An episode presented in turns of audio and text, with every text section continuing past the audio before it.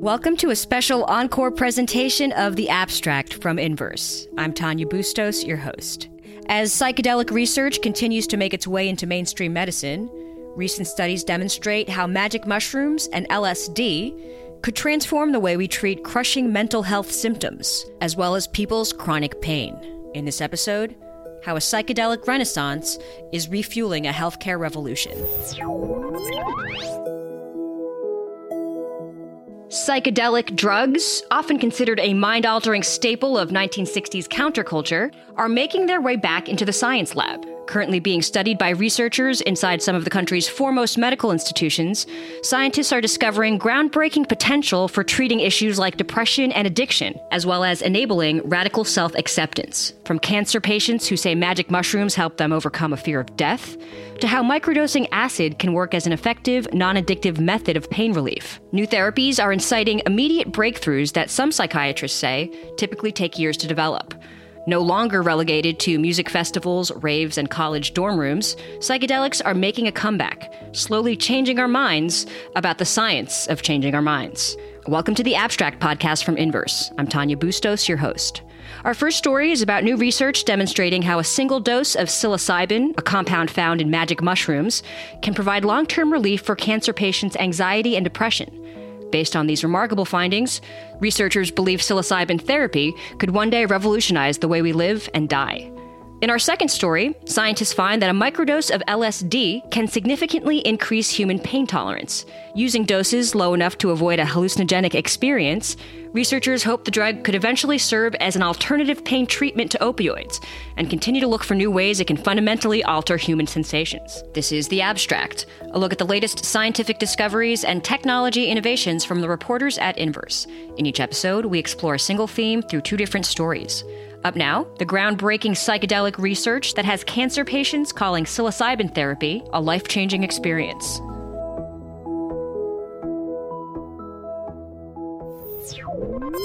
You got a group of psychologists together and said, like, what would be the types of breakthroughs you hope from your patients that sometimes take years or never happen? And it's like this kind of radical self acceptance and to find meaning in life. You know, you see that and you're like, wow, like, you know, you just keep reminding yourself, like, we really are onto something here. That was Matthew Johnson, a psychiatrist at Johns Hopkins University, who co authored a 2016 landmark trial suggesting that substantial and sustained usage of psilocybin decreases depression and anxiety in patients with life threatening cancer. To date, three randomized controlled trials and a longitudinal follow up show that psilocybin, the psychedelic compound found in so called magic mushrooms, is extremely safe in clinical settings. Participants often report a radical self acceptance and awareness that they're simply one part of a larger, more meaningful story. Dinah Bazer, a cancer patient who struggled with anxiety after her first cancer treatment, participated in a clinical trial at NYU Langone. She told Inverse about her experience and put it this way It was an amazing experience. I just felt an incredible love.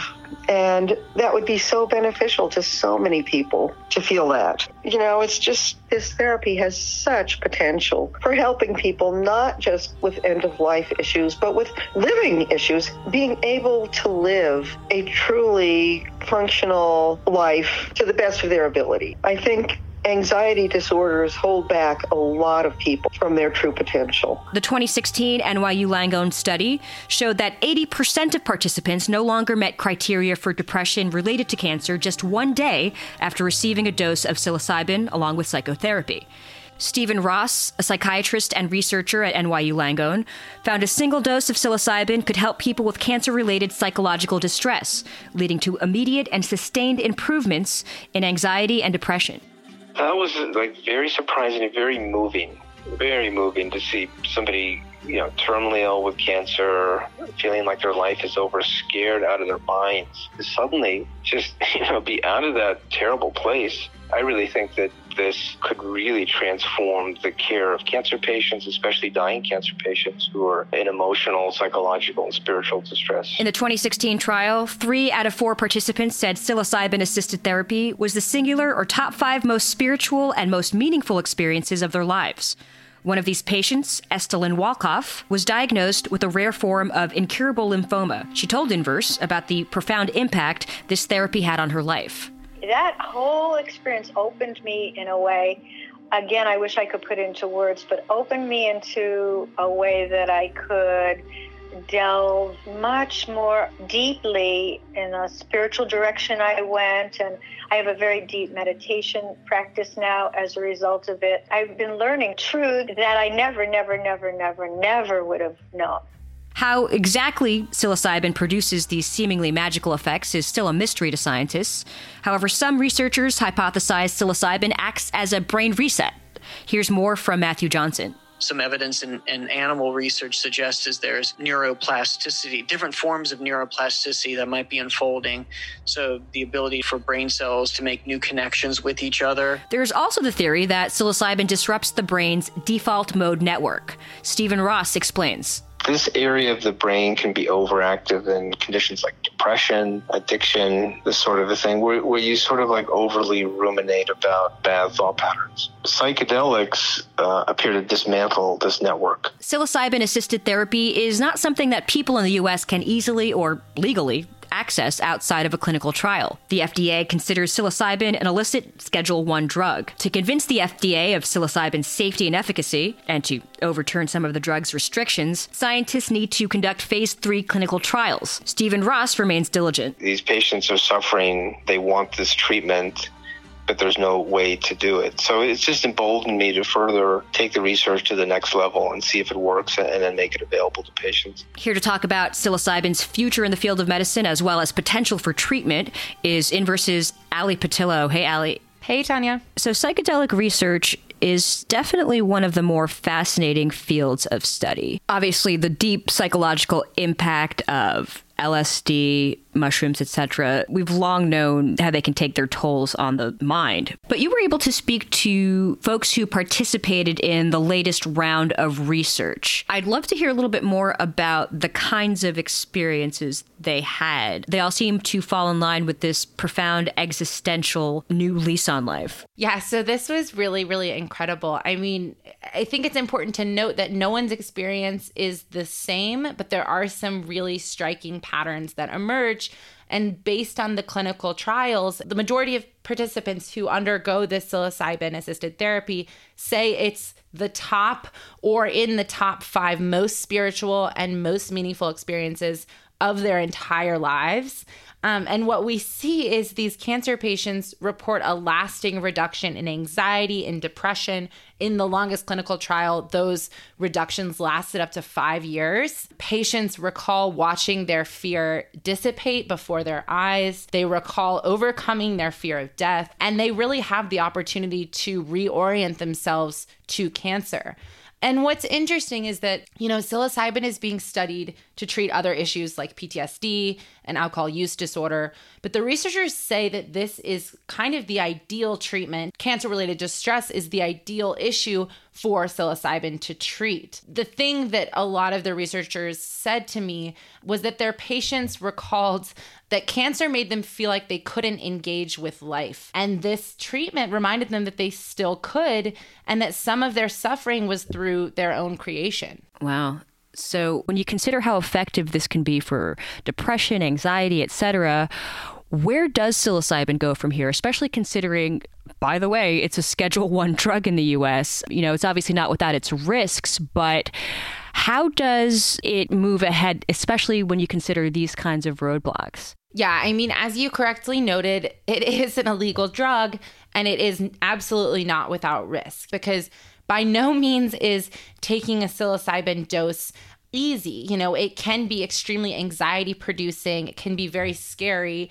And in people who have a history of psychosis or certain mental illnesses, it can also exacerbate those symptoms. So, so researchers are really careful to screen out those patients. And according to the researchers I spoke to, in any way that you measure addiction, psilocybin is not addictive in both animals and people. And so right now, what the researchers really need to do is conduct these larger scale phase three clinical trials.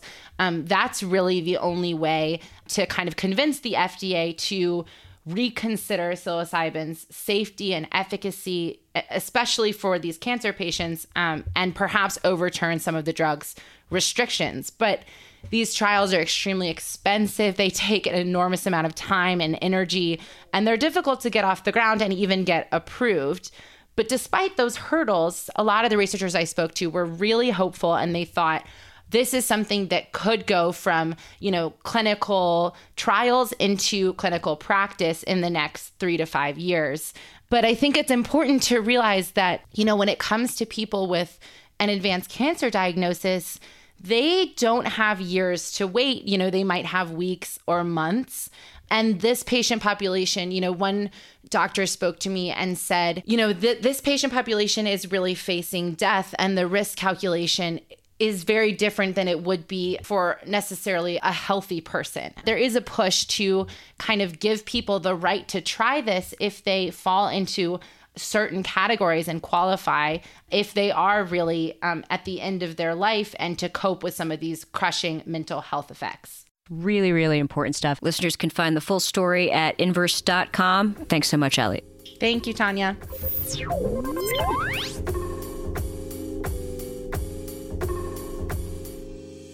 In small doses, the effects of psychedelics can alter one's creativity or mood without the experience of a mind altering trip. Up next, why the latest study suggests a microdose of LSD could alter a fundamental human experience feeling pain.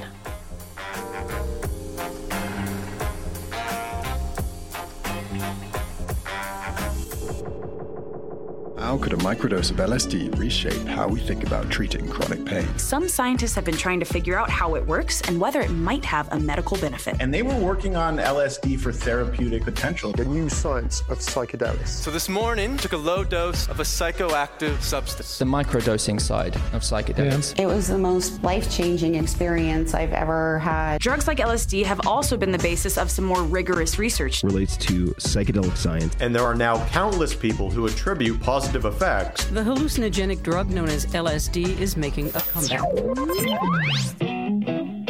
In 1970, psychedelics were placed into the most tightly regulated group, Schedule 1, of the Control Substances Act. However, research on the therapeutic potential of psychedelics is resurging amid a progressive slowdown to the war on drugs. Most recently, an August 2020 study in the Journal of Psychopharmacology examined the effects of microdoses of LSD in particular, suggesting small doses provided an increased pain tolerance and decreased ratings of painfulness and unpleasantness.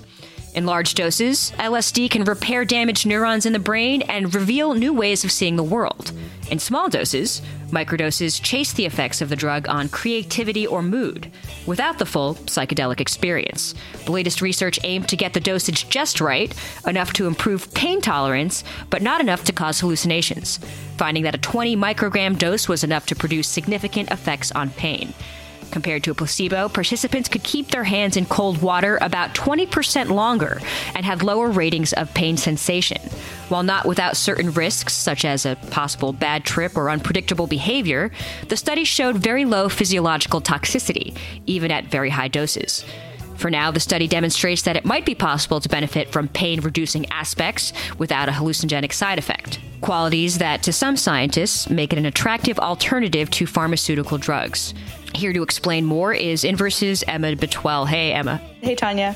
So, you know, these days we're hearing a lot about all of this exciting experimentation happening with regard to psychedelics. The idea that it can help with physical pain is just sort of the latest. So, if we use this latest study as an example, how was an LSD microdose proven to be effective in tolerating pain? Yeah, so this was a pretty interesting trial that was done on a bunch of college students. It's a pretty small study 24 college students, some of whom were on LSD, a microdose of LSD, so about 20 micrograms. Others who were on a placebo had to plunge their hands into some really cold 37 degrees Fahrenheit water and basically see how long they could keep their hands in there. And if you've ever done that, that hurts a lot. So the ones who were actually on LSD were able to keep their hands in that cold water about 20% longer than those who were on the placebo. And while they had their hands in the water, they actually had lower ratings of unpleasantness and painfulness. Um, so that's actually built off of um, some past studies that were done in the 60s about pain management and LSD. And it was a pretty interesting setup there. it's one thing to be effective, but I understand that it's been comparable to what opioids can do for pain, enough to even suggest it could be powerful enough to replace it. And that's significant, you know, especially when you consider the severity of the opioid crisis. Is there a sense that this could be a real hope for alternative treatment among these experts? I think that the hope is certainly there. I mean, in the paper, the authors, they really do make the comparison to opioids. So they say that, you know, the increase in pain tolerance was comparable to what you might see in that similar experimental setup with a drug like oxycodone or morphine. And I mean, I think that also comes back down to uh, the risk for dependency, which is obviously a huge issue with opioids. And LSD traditionally doesn't have that same risk of dependency that we see with other other drugs or and psychedelics in general. Um, but LSD also does come with certain risks. I mean, a bad trip leads to you know unpredictable behavior. Um, it can exacerbate certain psychotic disorders if you already have them, and if you have uh, cardiovascular disease, it's really not something that's recommended. But physical dependence isn't really one of the common effects that's associated with it. Also, people can become tolerant to LSD over time, so you need a higher dose to get the same effects. But I think the appeal of it in context with opioids is the fact that it doesn't seem to have that same dependency issue. So, how does it all come together and work? You know, how is the LSD working with our brain so that pain becomes manageable? Yeah, the paper doesn't really go into that specifically, but the author and I talked over a couple of ideas that he had, and he sort of goes into them in the paper. But one of them is the idea that you know LSD sort of promotes this self transcendence. So it's sometimes like a breakthrough experience is sort of the term for DMT specifically, but it feels like entering another reality. There's sort of a loss of your own like sense of self, and the idea behind that is like, well, if you have sort of you're not preoccupied with your sense of self, how are you going to feel pain in your body? Uh, that is actually not as profound as that feels. That's not really the explanation he favors. The other ones have more to do with like tangible biological effects. So one of them is that microdosing was linked to an increase in patient blood pressure, and there have been other studies showing that when blood pressure is higher, pain tolerance seems to be a little bit higher too. That might work for acute pain, but not necessarily something like chronic pain, which doesn't come from like a pinprick. That's something that originates in your body. And the third explanation has to do with LSD's effect on serotonin receptors that are present throughout the entire uh, brain, body, and spinal cord. So that's the idea that the stimulation of those receptors would sort of block the transduction of a pain signal to your brain. Um, but there's really scant research on that one. So it could be sort of any combination of those three things. It could be none of them. It could be all of them. But those are the directions that they're headed.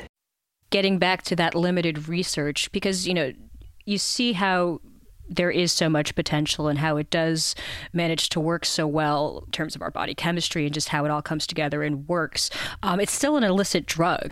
I'm wondering if you got a sense of how big a barrier that's proven to be. I, I think that there is sort of a really interesting story when it comes to research on the therapeutic potential of psychedelics. So there was quite a bit of interest in that prior to 1970, I would say and then sort of the war on drugs and the scheduling of, of psychedelics, it's in the most tightly regulated groups that the Schedule One drug, sort of resulted in this dry up of the research on it. And now, and I think a lot of people have written about this, there's sort of a, a renewed interest in the therapeutic potential of those drugs. So that's why these authors specifically um, wanted to look into the idea that was posed in that 1964 study.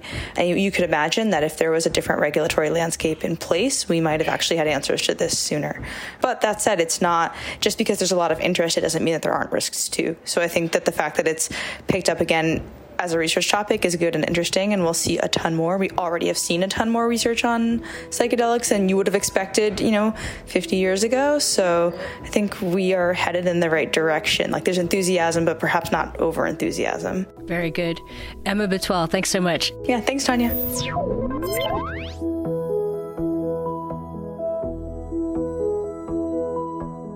Head to inverse.com to read about the latest research in psychedelic science. You can click on the link in the show notes for all stories we talked about today. If you agree that science and facts matter more than ever, give us a rating and review on iTunes to help more people find the abstract and other podcasts like it. New episodes of The Abstract are released three times a week. Find old episodes and more original reporting on science, innovation, culture, and entertainment at inverse.com. Look for the Abstract Podcast on Apple Podcasts, Google Podcasts, Spotify, or whichever podcast app you use.